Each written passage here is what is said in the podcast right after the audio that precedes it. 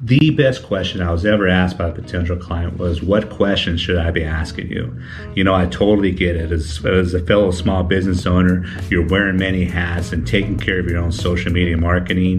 Maybe you just don't have time to be consistent with it. Maybe you don't have time to be creative with it. You know, you're at a point where you're growing, you need to hire a social media agency to help you with it. Or maybe you're a small business owner that honestly, maybe you just don't understand any aspect of Facebook, Instagram, YouTube, or whatever, but you know your business needs it to complement your other marketing efforts, right? So this video is especially for you, what questions you should ask and what you should demand out of the social media agency that you're going to hire for your business.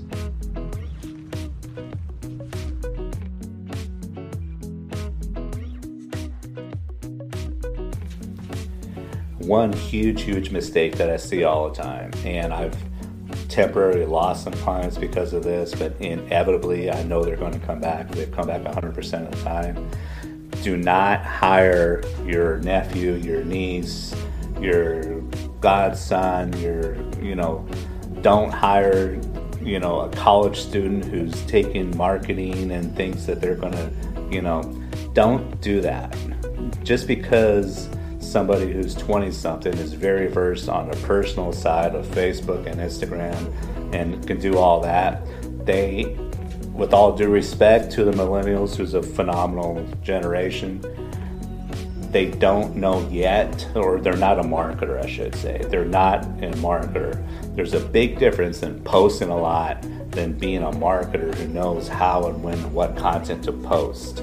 Don't rely on your daughter or your niece or your nephew or their cousins or whatever, you know, that just because they're on Snapchat and they know how to make some funny videos, are they going to best represent your business? Are they going to just, and oh, my buddy used to post uh, for his business, and he knows how to, you know, I'm sorry, he knows how to boost a couple of posts, and none of it worked.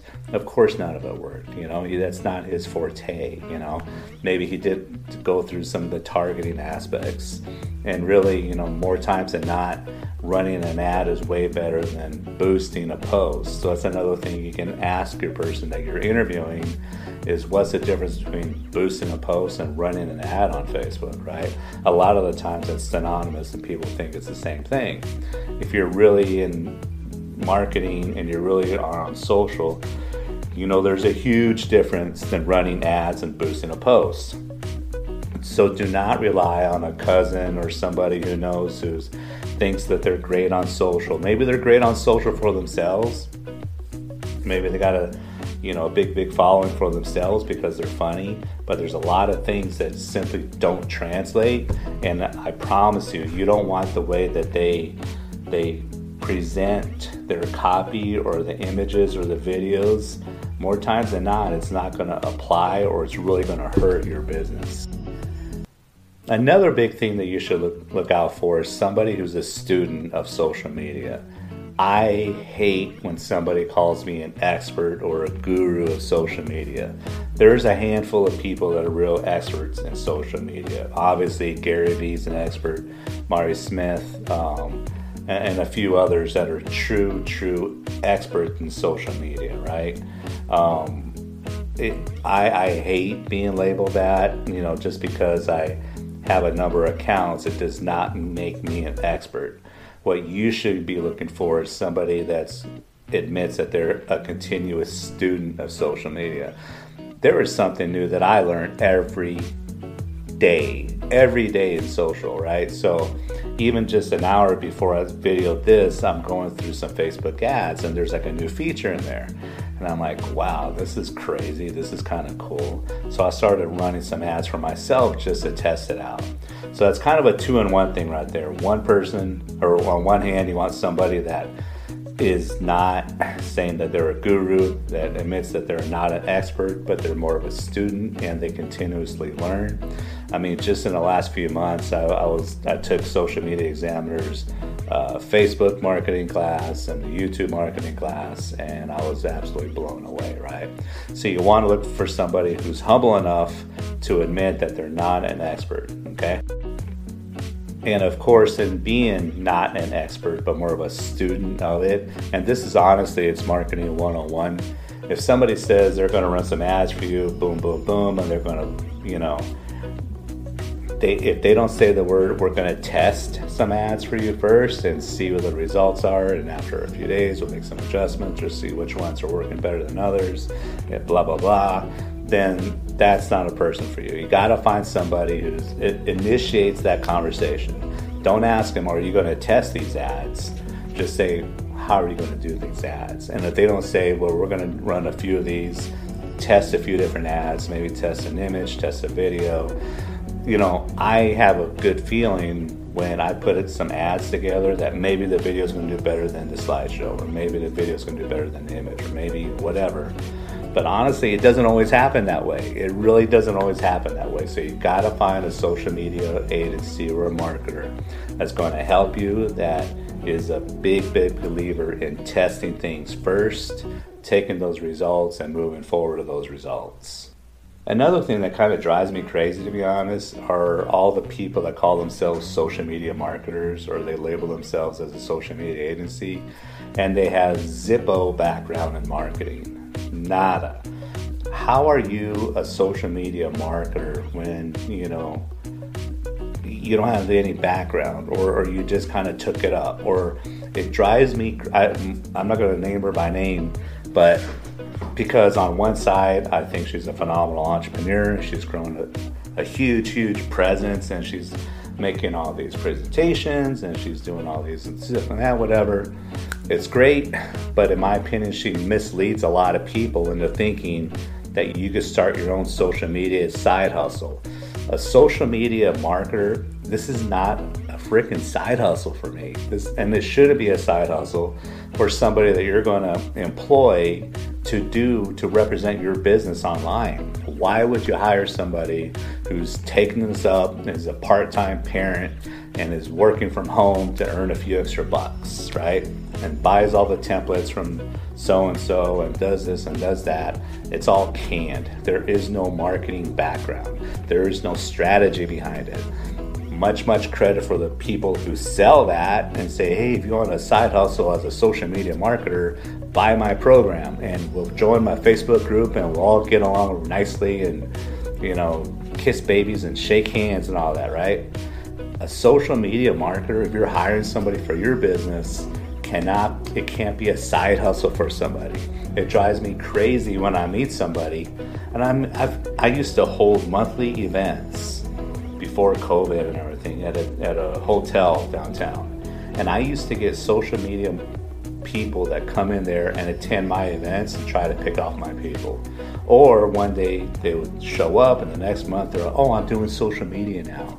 You're not a marketer. You're not, you don't know anything about it. You can't even run an ad, right?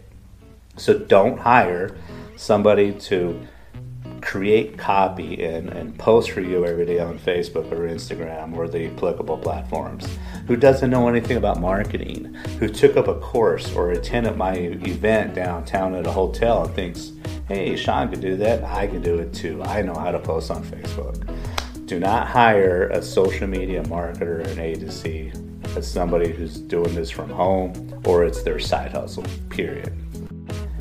Another thing to consider is how intent is this social media person or agency when they approach you about maybe working for you. How intent are they in finding out your voice? And how intent are they in trying to speak in your vernacular?